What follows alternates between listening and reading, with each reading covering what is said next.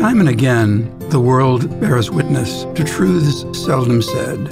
Lend an ear. We promise enlightened, informed conversation. My name is Robert, and this is Seldom Said, the place where conversation matters. We have a very special guest today, Mr. Ryan McKellar.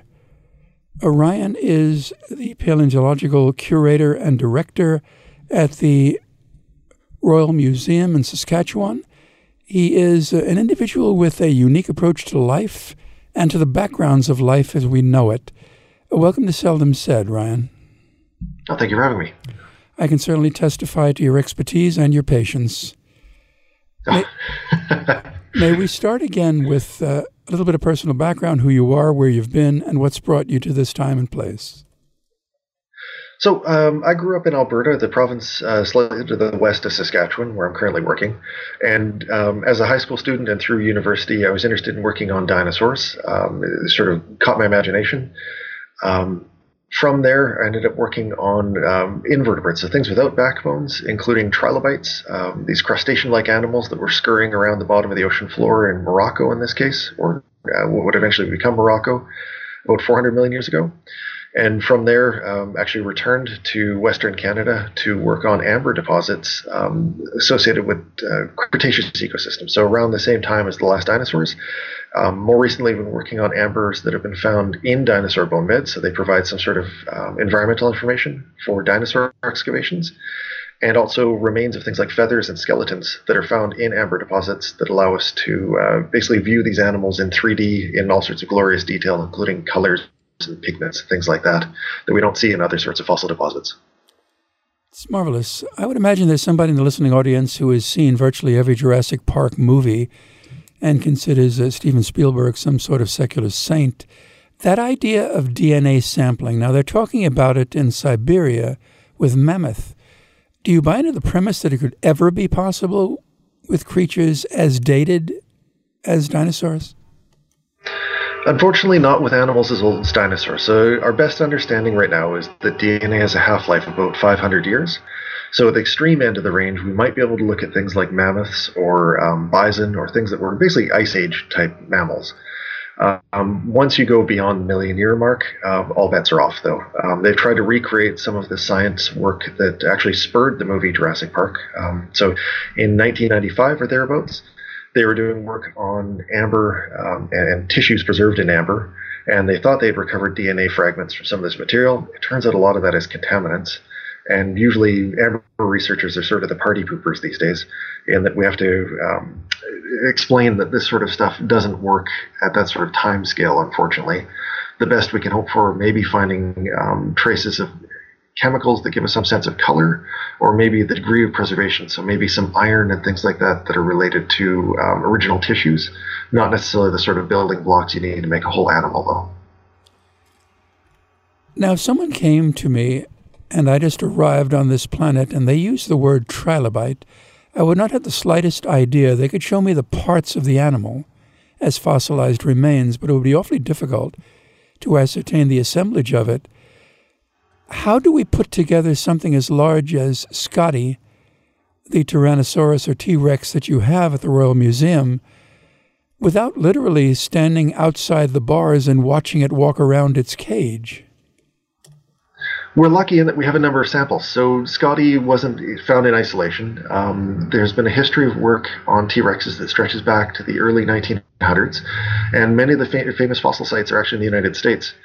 Um, and in some cases, well, if we're lucky with the T Rex skeleton, we maybe find 50% of the bones involved. If we're really lucky, those 50% include the skull, and many of the bones are found near their original position. Um, at least five or six samples have included relatively complete skulls that allow us to find at least the most important bones in position. And um, specimens like Scotty, where the skull bones are scattered across a large area, we're able to take those bones and place them back in their original positions based on other animals. So it's a little bit of comparative anatomy work that saves the day. Is it a leap of faith and a bit of guesswork? Um, a little bit for some bones that are poorly represented. So some regions of the body aren't very well represented with T Rexes. Um, a good example would be some of the ribs that are on the belly. So unlike um, animals like us, mammals, where we have one set of ribs that just sort of reach from our backbones, our spines, and encase our lungs and other organs, um, big theropod dinosaurs like T Rex have that set of ribs plus another set of ribs called a gastral basket um, they are these thin, thin uh, bones that are poorly preserved in most cases. They're maybe one inch across in diameter, um, but they provide, almost like a, a girdle type um, scenario that protects the uh, belly region and sort of keeps the organs from swaying in front of the knees as they're moving forward on either side of the chest um, or, the, or the belly region. So some of those bones aren't very well preserved. We don't have them. Um, other examples would th- be things like the furcular, the wishbone um, in T Rexes. So until I guess the early 2000s or thereabouts, there weren't many specimens of T Rexes with the wishbone that you'd get with your turkey dinner. Um, another one of those bones that's shared between uh, tyrannosaurs and modern birds. Um, but with once people know that they should be looking for this bone or that this bone exists in one specimen, it spurs work in other collections for that weird bone that was misplaced or misshapen and poorly understood and allows us to place it on other specimens as well. The trick is finding one specimen, at least, where the bone is in place or close to in place and it makes sense, um, and branching out from there. One might take the position that these creatures are almost uh, spirit like there are those who talk about evolution, about science, and how we've descended from uh, lower animals. Do you relish the development of creatures and do you buy into almost an ephemeral spiritual nature of how we've grown from each of these animals and creatures and living forms and become what we are? Is there a connection that you always kept in the back of your mind in your work? Um, I, I, think in my work, the, the interesting part is that you get to see that larger perspective. So when you sample um, many regions on Earth, and particularly many rock layers in the same region, you can basically flip through them like pages in a book, and you can see how the characters change through time. Um, usually, it, it's an incomplete story. It's not perfect where you get to see one form grading beautifully into another.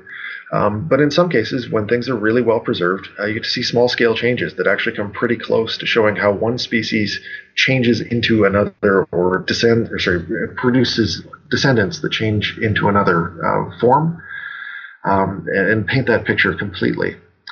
Um, but yeah, it, it's more neat, uh, interesting watching how diversity's changed in the past and some of these large scale changes. So, um, from my insect insect work in particular, uh, we're able to look at insects that around at the same time as dinosaurs, and we actually get a, a cool picture of um, flowering plants coming onto the scene in these Cretaceous ecosystems and taking over from conifers or cone-bearing plants, and insect groups that are around now that are associated with flowering plants really diversifying in that time. And many of the same groups that are around today we've sort of inherited from the dinosaurs. They haven't changed much over the last 65 million years or 66 million years. Um, but there's a crazy in, increase in diversity. Um, the the cast is continuously growing, and um, we get to see some groups uh, succeed, others fail and disappear. Um, but it, it's sort of a neat um, cast of characters that you get to watch through the, the, the series of this book or the, the pages in this book. I must admit a love affair for the American West as well as Western Canada.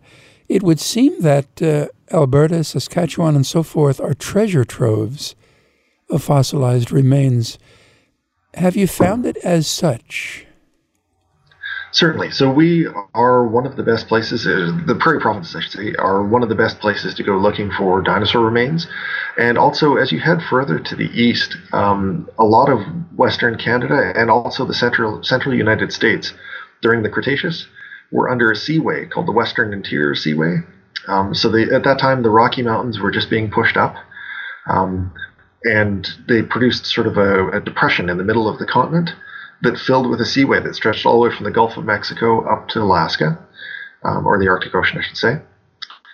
Um, and during different parts of the Cretaceous, we were either on the coast, we're so, so pre- preserving sediments on land with dinosaur remains in them, or we were in the ocean, uh, depending on what sea level was, and we're preserving marine reptiles. So these Loch Ness or Loch Ness monster-looking animals um, and things like ammonites. And this story stretches all the way through the center of uh, North America. But some of the best places to sample it are places like the Prairie Provinces um, and also the uh, nor- northern states as well. And uh, we're really lucky in Saskatchewan in that we've, we're right on that coastline. So during parts of the Cretaceous, we get dinosaurs. During other parts, we're underwater and we're preserving some of these marine reptiles and ammonites. It's a really neat mix. Um, whereas other uh, states and also provinces, uh, it's more heavily biased towards one or the other of these two things. Either you get those land animals or you get the marine animals. You don't necessarily get both, at least not in large quantities. Um, so Saskatchewan, Alberta, and also the, the states directly to the south are fantastic places to be looking at this material. In New York State, one would think that there'd be a need for anthropology courses, paleontology courses, and yet they are few and far between. How does the Royal Museum act as an educational tool for the community and for the world at large? So, uh, many of the curators at the Royal Saskatchewan Museum are also adjunct professors at local universities, and we offer teaching or, sorry, uh, classes through those universities or supervise graduate students. We're actually a major training um, center for graduate students in paleontology, archaeology, zoology, and a few other topics.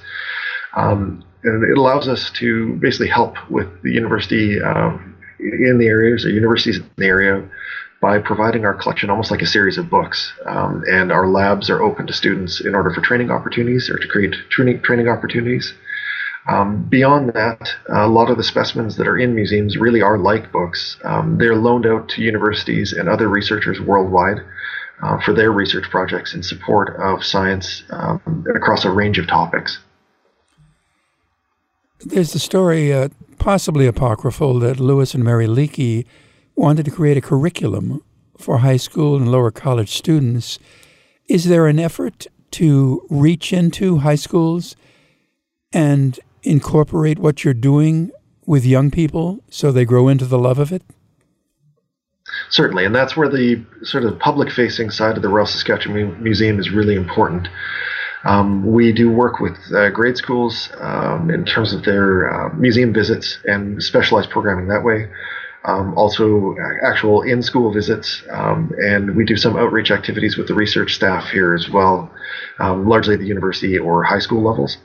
And a lot of the students that are working in the labs, particularly our volunteers, are either um, work placements for high school students or volunteers that are interested as uh, people that are transitioning from high school into university. They want they're interested in natural sciences, and they will come work in the lab here doing things like dinosaur bone preparation, or join us on some of our field trips uh, to excavate new skeletons or to work on new field sites. So it's sort of a almost a gateway drug to the sciences. It gets people hooked on the natural sciences. We hope.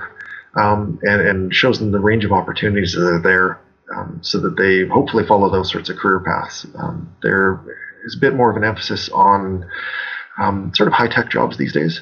But natural history positions uh, are still very important uh, to learning about our surroundings and um, our place on this planet. If someone were listening in the audience and said to themselves, My God, I'd love to do what that gentleman is doing, what advice would you give him? Well, um, if they are students, um, basically covering your topics in terms of the sciences going through high school are very important uh, to keep a wide range of options open. Also, looking for volunteer opportunities. So, um, I started off myself uh, working at a summer camp in Drumheller in southern Alberta um, because I was interested in paleontology. Started off as a volunteer, ended up working my way up through the ranks there, um, and eventually went on to university studies in paleontology as well. But many of the people that I work side by side with um, started off as volunteers in some way, shape, or form um, including the curatorial assistant that did most of the preparation work on Scotty. Um, he was originally a radio announcer um, or an ad, writer for a local radio station, got involved with the museum as a volunteer, um, and eventually stayed on with the museum as a curatorial assistant to prepare bones in the lab and spent 10 years worth of his life preparing Scotty. So these sorts of um, hard career lines don't necessarily exist within the natural history or nat- sorry, natural sciences. Um, and many people come to it in roundabout ways. But it's sort of an interesting option that's open all the time, and a lot of it hinges on volunteer work or getting some exposure, getting your foot in the door somewhere. And the American Museum of Natural History is a great place to do that sort of thing locally. Is there any effort on the part of the Royal Museum to have online coursework? To some extent, most of that hinges out of local, or sorry, stems from local universities. We sort of do a little bit more in the way of um, social media work um, and uh, trying to present our field work on a regular basis, and then outreach through universities. Beyond that, um, some of our publications, or whenever possible, uh, we make sure that our research publications are available um, freely online. Um, it's sort of a major Canadian push for research um, these days. And right now, uh, we're working on th- things like um, making some of the bones from Scotty um, freely available online as 3D PDFs. So we did a lot of scanning work or laser scanning work um, as part of upcoming publications. And we're hoping to have a component online, uh, almost like a virtual museum that people can visit and look at the bones up close if they can't necessarily visit the skeleton themselves. Mark Twain often said that when he was in the company of somebody interesting, he couldn't explain it. There was simply something there. There seems to be something there in regard to the Royal Museum. You're rather distinctive can you give us a short précis history of the organization? Oh, geez. Um, well, the RSM stretches back to 1906. It was one of the first um, provincial museums established in Western Canada. Um, we've had a fairly long and intensive research career, particularly for paleontology, uh, or if I, if I, were to focus on paleontology, um, for things like fossil mammals, um, and more recently work on dinosaurs and marine reptiles. And with uh, my joining the museum about five years ago, uh, work on amber. But it's been sort of a history that's focused on research and um, not necessarily strictly curation or acquiring new specimens, but making use of those specimens and um, contributing on a larger scale. The other place where the museum has really shone has been some of our work with First Nations groups in um, Saskatchewan and Canada. So the RSM was one of the first institutions to work on um, repatriating um, First Nations collections, or is in the uh, American parlance, Indian uh, collections that were um, basically had no purpose in a museum or had, should never have been collected. They, they're more precious to the communities themselves um, and also involving some of these groups in things like gallery design. So we are one of the few museums that has a very heavy outside influence um, in from First Nations in terms of gallery design and allowing them to tell their story through us. So it's not necessarily just research; it's also um, getting community involvement and a lot of the stakeholders that are involved in the uh, surroundings it, involved in the museum itself and how we present ourselves to our audience and also on a research stage. I'm doing something personally myself with uh, a far western Indian tribal group close to the Canadian border. In point of fact, dealing with a people whose history is not literal, not written, raises a certain amount of difficulties.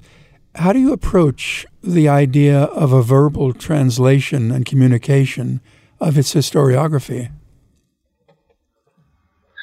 We've dealt with that largely through involvement um, of the communities themselves. So they have that oral tradition that backs up a lot of their work and that's persisted through the years. And it's just a question of talking to the people involved and getting them involved in exhibit design, getting them involved in the underlying stories that they'd like to tell about their communities and about their history. Um, it's not lost information it, just because it isn't written down. It just it's in a different form. And if we access that properly and with the right amount of respect um, and consultation, it goes over quite well. Have you found a way to ameliorate the tensions between two cultures and making use of the research opportunity?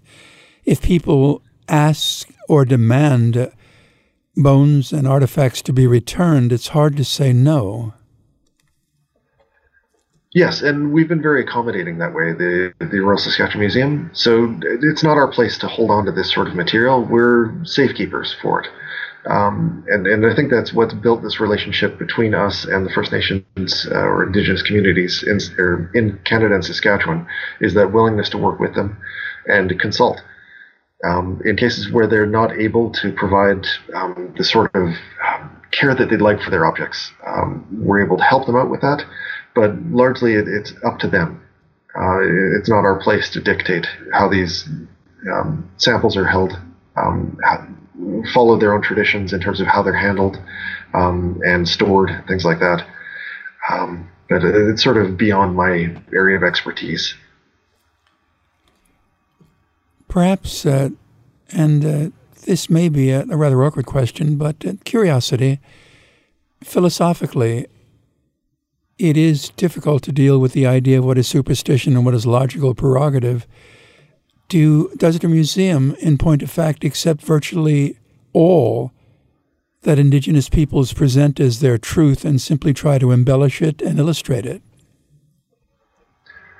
Yeah, so in this case, it's a question of respecting um, their culture and trying to present it in the form that they'd like it uh, viewed by the public. Um, there's been a large push in Canada for truth and reconciliation over the last couple of years, and um, basically we're doing our part in trying to provide uh, what they need to get their message across um, in the format that they'd like as well. I don't know if that fully answers your question. Indeed, it does. There's a great deal that can be used as follow up for this. I can imagine, particularly the type of youngster we spoke of before the program began, young people being enamored with the entire story of what the museum is doing. You mentioned Museum of Natural History, and certainly it's a fine place for research and information. There are things that the Royal Museum is doing and has done that are rather unique. Can you give us a perspective of the unique qualities of the museum, what it has that many other places of investigation don't have? Um, I think what sort of sets us apart from other museums um, focused on natural history is that we have that focus on Saskatchewan.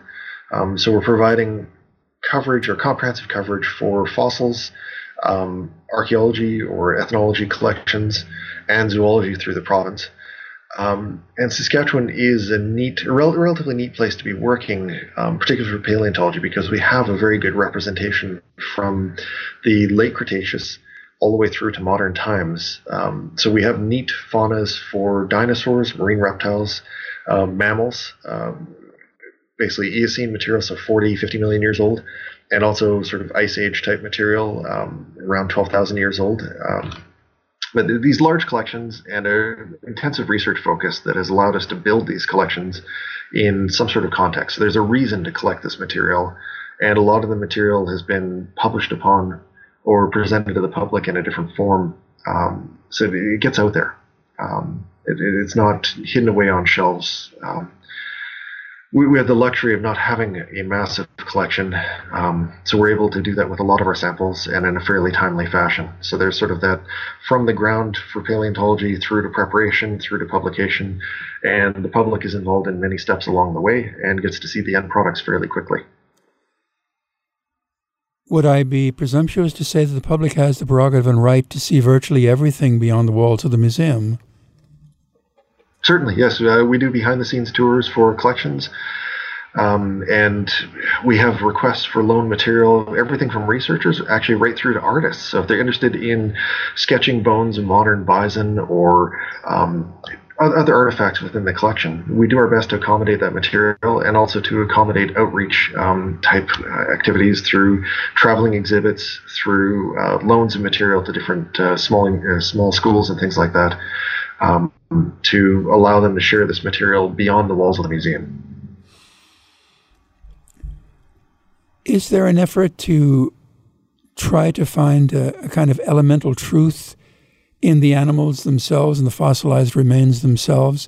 Are there links with other museums with the same purpose? Oh, certainly. Um, so within Canada, there's sort of a network of natural history museums, and there's an international network as well. So we've actually worked with teams at places like the American Museum of Natural History. So Mark Norell is a good example there, um, looking at some of the coprolite or fossil poop specimens um, found in Saskatchewan. And uh, beyond having Scotty, the T Rex, uh, Saskatchewan is actually famous for having the only known example of a fossilized tyrannosaur uh, coprolite or poop. Um, so analytical work and research work, it isn't limited to just one museum. It isn't limited to um, just Canadian work either. Um, there are researchers from all over the world that are either borrowing this material or working with researchers at the RSM to study this material and translate it into something that's meaningful in the public sphere, either for exhibits or for research contributions that make um, some insight into this material, create some insight into it. Um, so in the case of the coprolite, what animals were they feeding on? How old were those animals? Can we use new technology to actually image this material better than we have in the past and draw new information out of it? Are you ever frustrated with uh, Hollywood and American culture's focus on dinosaurs?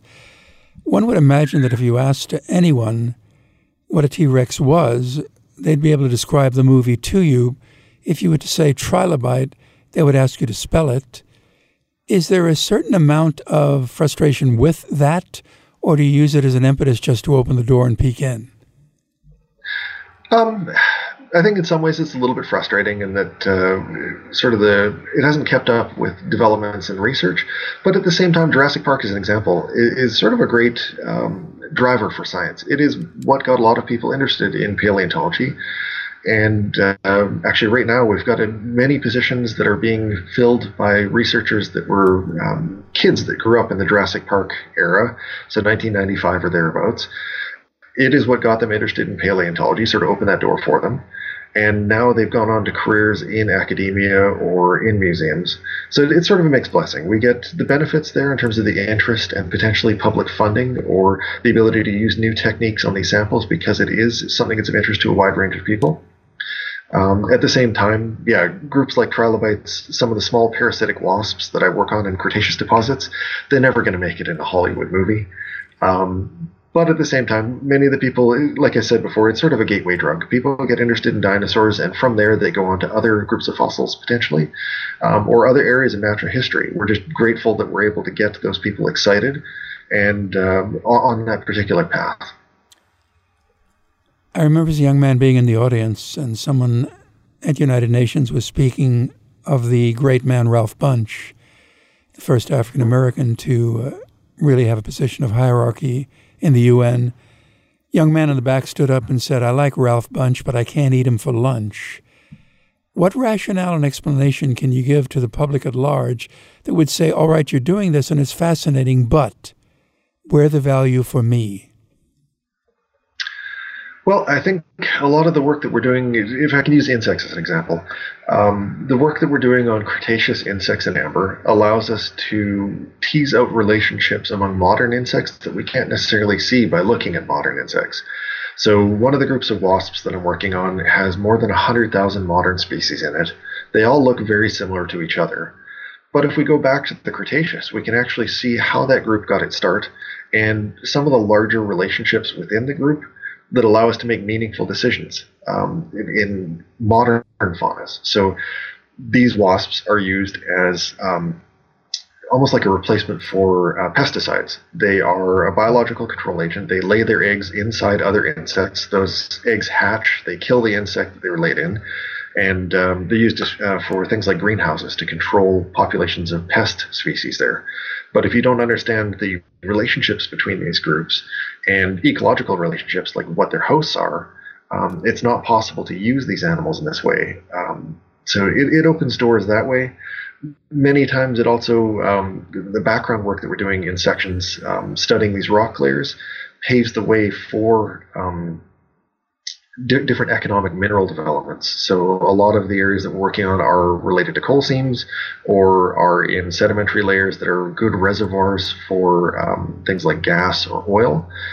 Understanding these rock layers on a larger scale, it may not be directly related to paleontology, but we're able to look at the fossils that are trapped in these rock layers and understand their age fairly quickly and how the layers relate to each other, um, potentially teasing out new oil deposits and things like that.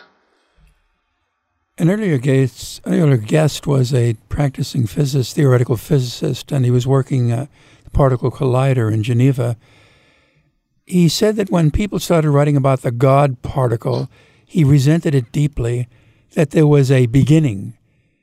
Do you believe, as a paleontologist, we will ever get to the point where we find the conception, the beginning, a first that life developed around? Or is that uh, an inane concept?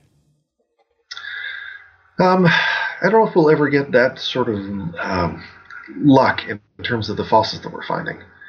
So we've got material from the pre-Cambrian or before 600 million years ago, um, but a lot of this material is, um, well, it doesn't have a shell or a skeleton that preserves particularly well. So the odds on it preserving within a rock layer are very small. Um, we have to be very lucky in order to find this material, and finding some sort of single cellular animal millions, if not billions, of years ago. Um, I don't know if we'll ever find the one or anything closely related to it. We do get a sense of when different groups took off and how quickly they diversified, but I don't think we'll ever be able to trace it back to that one animal or one group of organisms. Have you reached the point where you can argue that certain groups will not be extinct? There's a perennial quality about them? Oh, um, sort of. We have some sense of um, how different groups of animals are related to their ecosystems and what sorts of changes they can tolerate. So, a good example would be looking at climate warming nowadays. Um, we get some sense of how animal ranges might change based on their ancient ranges, looking at the Eocene or the Cretaceous, so either 45 or 66 million years ago. Beyond that, though, um, we can't really guarantee that one group will survive an extinction or um, a particular type of extinction. They come in all sorts of different um, types as well. It's not all asteroid impacts or anything like that. Um, there are other more subtle things that wipe out groups of animals as well. What is the current focal point, a major focal point, or many that the museum is concentrating on now? Something that the listening audience can follow in the trades, in the papers, read about, watch, and so forth? Well, uh, right now we're working on new dinosaur specimens from Saskatchewan. So, um, Scotty was excavated back in 1994, 1995 was the beginning of the dig site. It ran for about five years um, in terms of the field work, and then took another 20 years worth of work in the lab in order to prepare the specimen. Now that we've got larger specimens like that out of the way, uh, we're looking for new specimens as well. Um, so, we're working on things like trans- sorry, uh, Triceratops specimens from places like Grasslands National Park, which is right up against the American border. Um, we're also working on duck-billed dinosaurs. Uh, there's a Hadrosaurus specimen near the town of Shaunavon, um, fairly close to the region where Scotty was found, um, that we're excavating as well. So in terms of new developments for vertebrate paleontology in the province, we're going that way. For invertebrate paleontology or things without backbones, uh, we're working on new amber deposits from dinosaur bone beds and what they tell us about those dinosaur bone beds and also a new set of insect inclusions from the very end of the Cretaceous. So we're able to sample these rock layers that were just before the dinosaurs went extinct. Um, in this case, about 66 million years ago, maybe 67 million years ago. And we're slowly building up a sample set that's large enough to look at the insects that were on the landscape back then um, which is a, a, major gap in the fossil record of insects. We don't really have many amber deposits between about 78 million years ago and about 50 million years ago. So we're slowly filling in those gaps using Saskatchewan specimens. For those who are simply apprentice like and interested, what can they expect to do on a sample dig funded by the museum? Um, most of our sample digs are um, looking for vertebrate fossils, so dinosaur bones. Um, a lot of this is basically removing the rock from above the specimen, um, digging down to the specimen bones themselves with finer tools like trowels and hand picks, um, trenching around the bone. So basically, it's almost like making uh, a mushroom out of your bone, uh, or if you're digging through something like a cake, if you use that as an analogy or an example. Um, digging from the top of the cake down, exposing the bone, trenching around the bone and then making a mushroom shape out of it so that it can be jacketed at the top with these plaster bandages um, to support the, the weight of the rock and the bone itself. Then these jackets are tipped over. Um, the remaining sediment is scooped out from behind the bone as much as we can, um, jacketed up on the other side so it's completely encased in a plaster jacket, and trucked back to the museum for preparation and preparation takes it from there, uh, basically opening the jacket and removing the rest of the sediment and supporting everything with glues and plasters so that the bone fragments don't move relative to each other, and we get something that is solid enough to be a freestanding piece in the collection. One would assume that there'd be exquisite patience attached to this kind of research. It wouldn't be something done by somebody who wants to finish it in an hour. No, it, it's a, a large scale investment. That's why we value our volunteers so much. They put in many, many hours preparing some of these bones. Um, if we're lucky, the matrix or the rock that's around the bone is relatively soft. It can be scraped off with things like scalpels or um, small hand tools. Um, and that's typically what we have our volunteers doing. At the other end of the spectrum are some of the bones like Scotty's, where they're encased in something called ironstone. It's a really hard um, clay stone with a lot of iron content to it and those are actually chiseled out with these little air tools. They almost look like an overgrown version of a dentist drill that drives a little uh, miniature jackhammer spike and chips off little flakes of bone. And that was uh, uh, where, where, a lot of the work by Wes Long, the curatorial assistant I mentioned earlier, um, came into play. He spent uh, well, more than 10 years of his life chiseling um, the bones of Scotty out of its host rock um, in order to expose it. We tend to do the smaller, sort of smaller, lighter scale version with our volunteers, though. So there's some um, little bit more immediate gratification. It's not a 10 year investment. You described earlier uh, in our conversation that Scotty had bite marks on the bone. In point of fact, uh, are you satisfied with the literature that presents some sort of fictionalized discussion of what life was like in any period involving any species?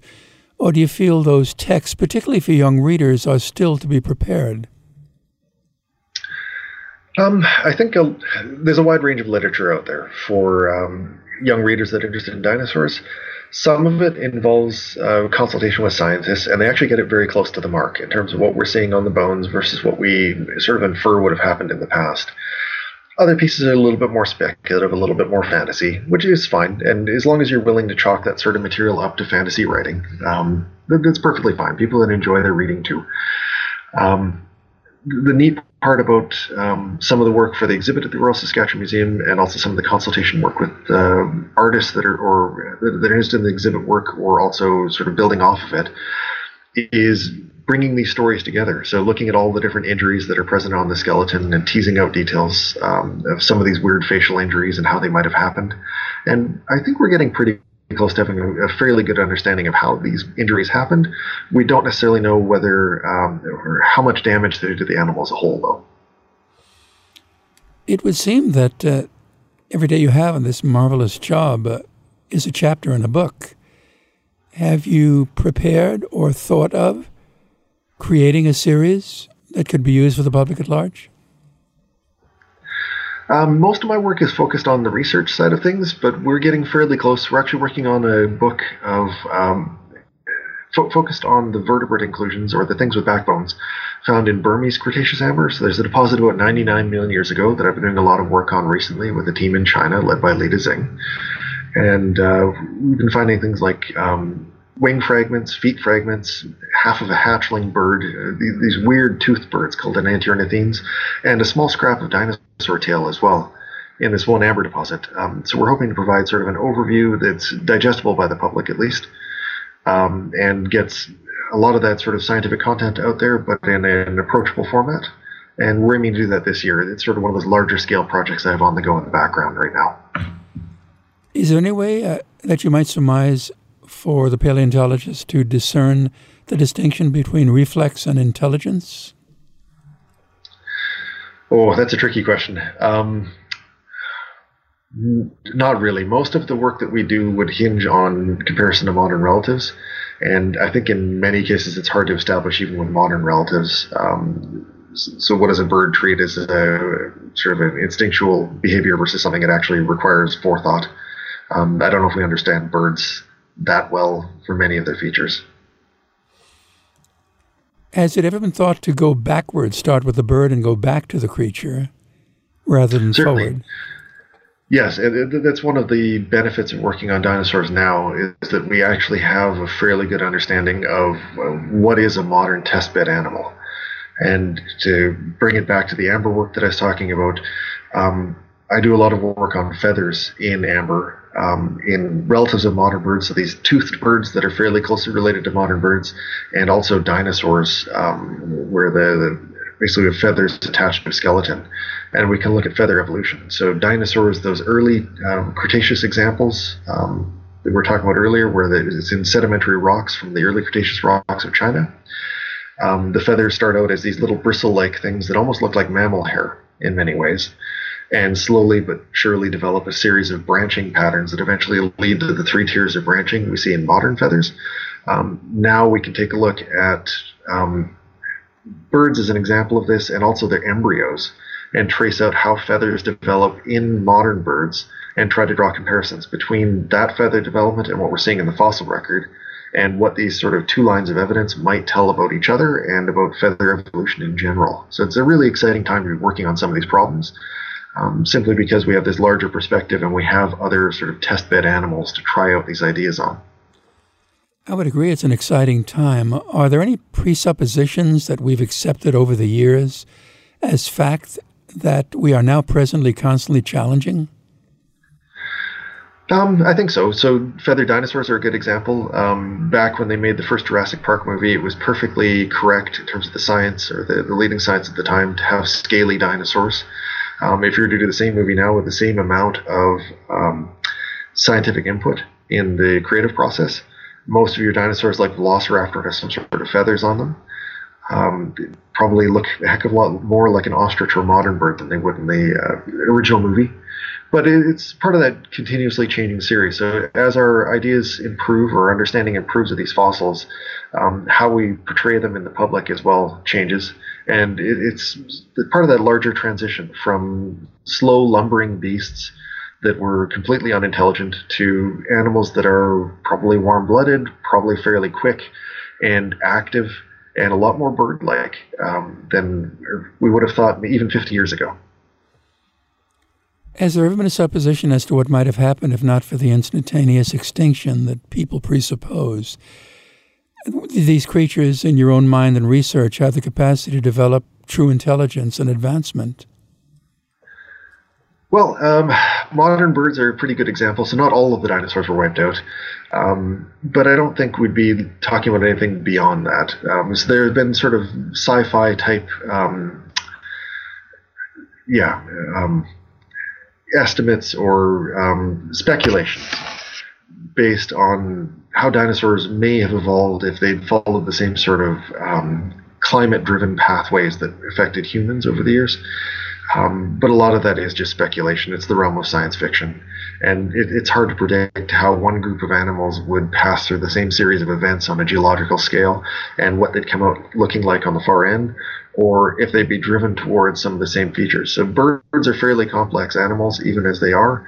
Um, if you had other groups of dinosaurs surviving as well, I don't know if they would have developed other um, sort of large scale features or if they would have remained largely as they were.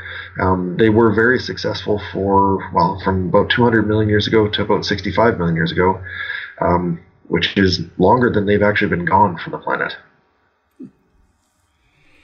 There's so much mystery in dealing with this work. It reminds one of that uh, saying that something could be an enigma inside a puzzle inside a box what is truth and what is not that seems relative to the investigation of the given day. For the listening audience, uh, Ryan, if you would not mind, place them at the front door of the museum and give them as best you can a virtual tour. Certainly. Um, so the Royal Saskatchewan Museum is a from the outside, it looks like a small one-story building, um, but it's actually two floors. Um, as you go in through the lobby, there's a series of staircases, or sorry, a pair of staircases. Uh, one leads us downstairs uh, to the paleontology galleries and also the archaeology galleries.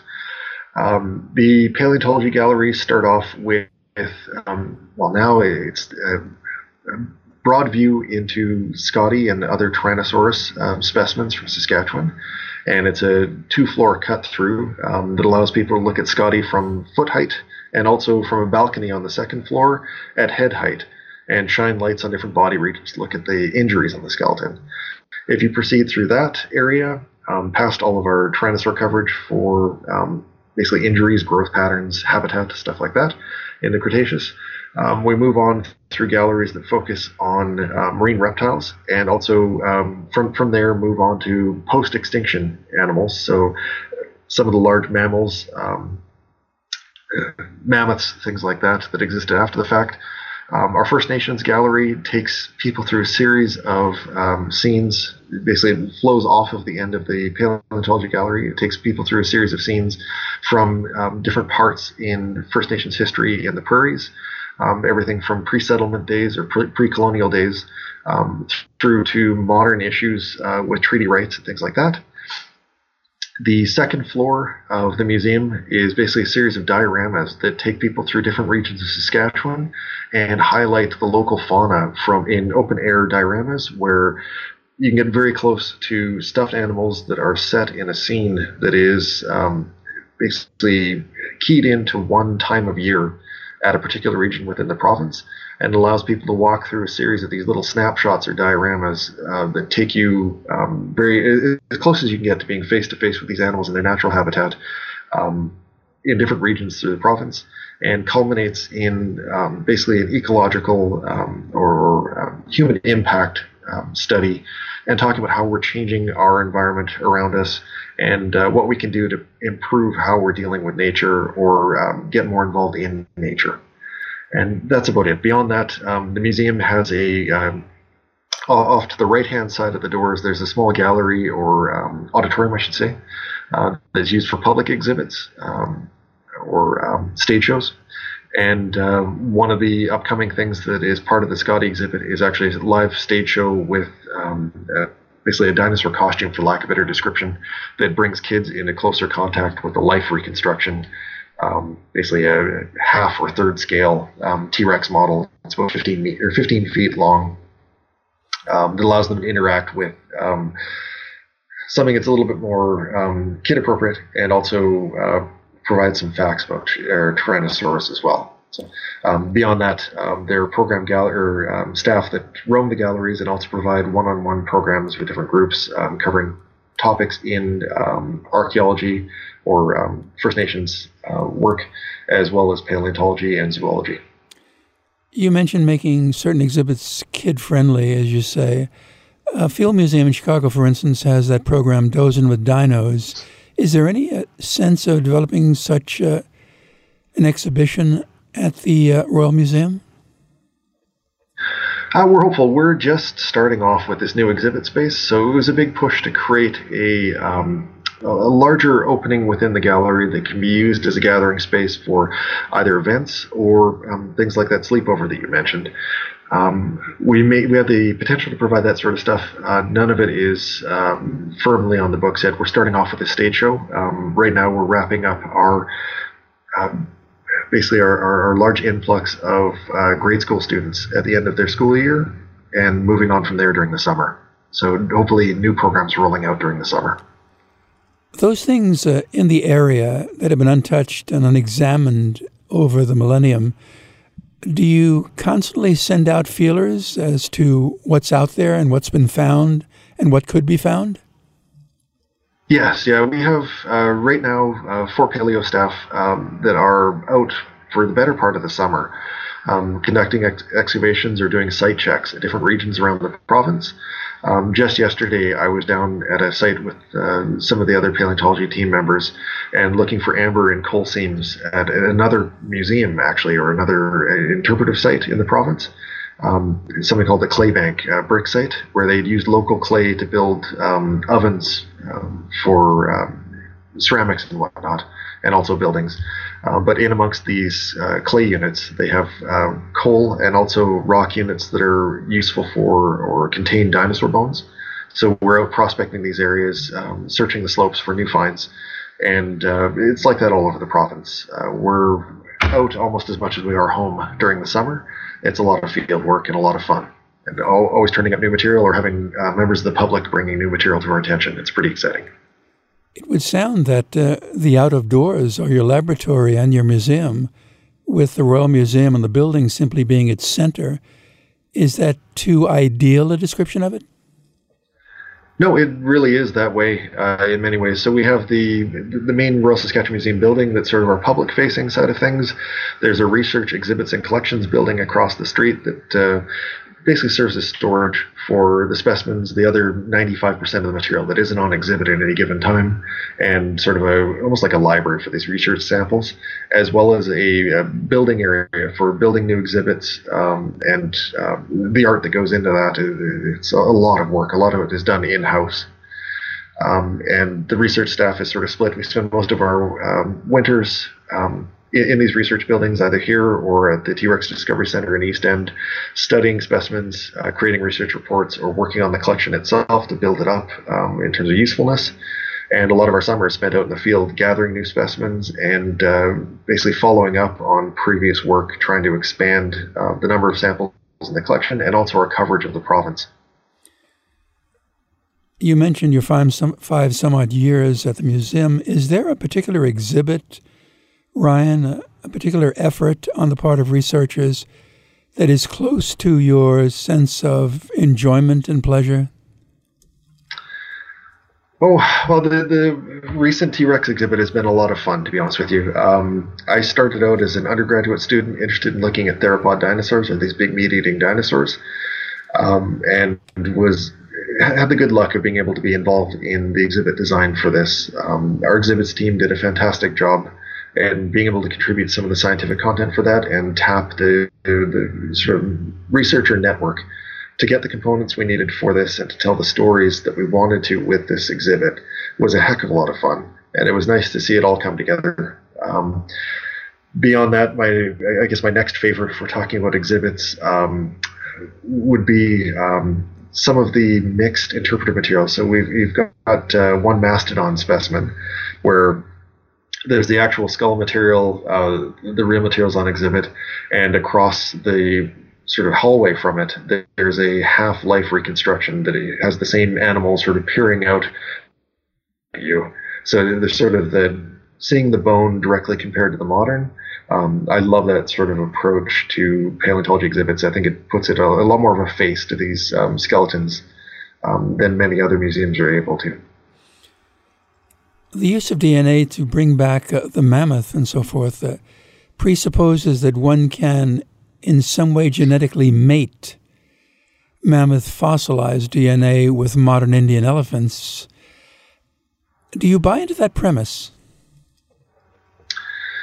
Um, I don't have full, or sorry, I don't have expertise in that area. Um, as best I understand, it's a question of injecting um, DNA from one into the embryo of another, and then seeing it through to um, birth, basically. Yes. Um, beyond that, I don't really have a firm understanding of what's involved. Are you a, a progenitor of that kind of research? Is there support for that type of research as you see it? Um, potentially, more than anything else, um, the genetic research that goes on in paleontology is focused on things like tracing populations of mammoths. We're not really, um, it's not our main goal to bring these these animals back from um, extinction or anything like that. Um, it's more sort of an interesting offshoot question: should we, could we, that sort of stuff. Um, the, the, more sort of hardcore, serious research questions are: Can we trace populations of mammoth across these areas um, based on their genetic material they're leaving behind, and not necessarily just whole skeletons or things like that? Um, some of the workers in eastern Canada are looking at things like um, urine samples that are preserved in uh, permafrost can we look at the genetic material that's trapped in that and figure out which groups of animals were on the landscape or environmental DNA, basically, like what they're doing in modern um, streams and rivers? Can we look at these ancient deposits and tease out which groups of animals were there without even having the skeletal material preserved? Is global warming a benefit to your research? Sounds inane, but is there truth in that? Um, not really, to be honest with you. Um, it, drought type conditions uh, make it easier to see exposures of different rock layers, which makes it a little bit easier for paleontology. Um, but on the whole, um, it, it's a bad, bad thing for resource development in areas and also farming. We rely very much on um, a lot of these areas being used for farmland or that are being used for farmland, um, access to sites, and it's not good for our landowners or the people that we're working with um, if climate conditions keep driving towards um, basically perpetual drought or extreme weather or anything along those lines. It doesn't make our lives any easier as paleontologists. For those out there, and I would imagine we're presupposing that we have to come back to Scotty repeatedly, can you give us a, a description of the find, the moment, for a young mind out there who's really wrapped around it? Okay.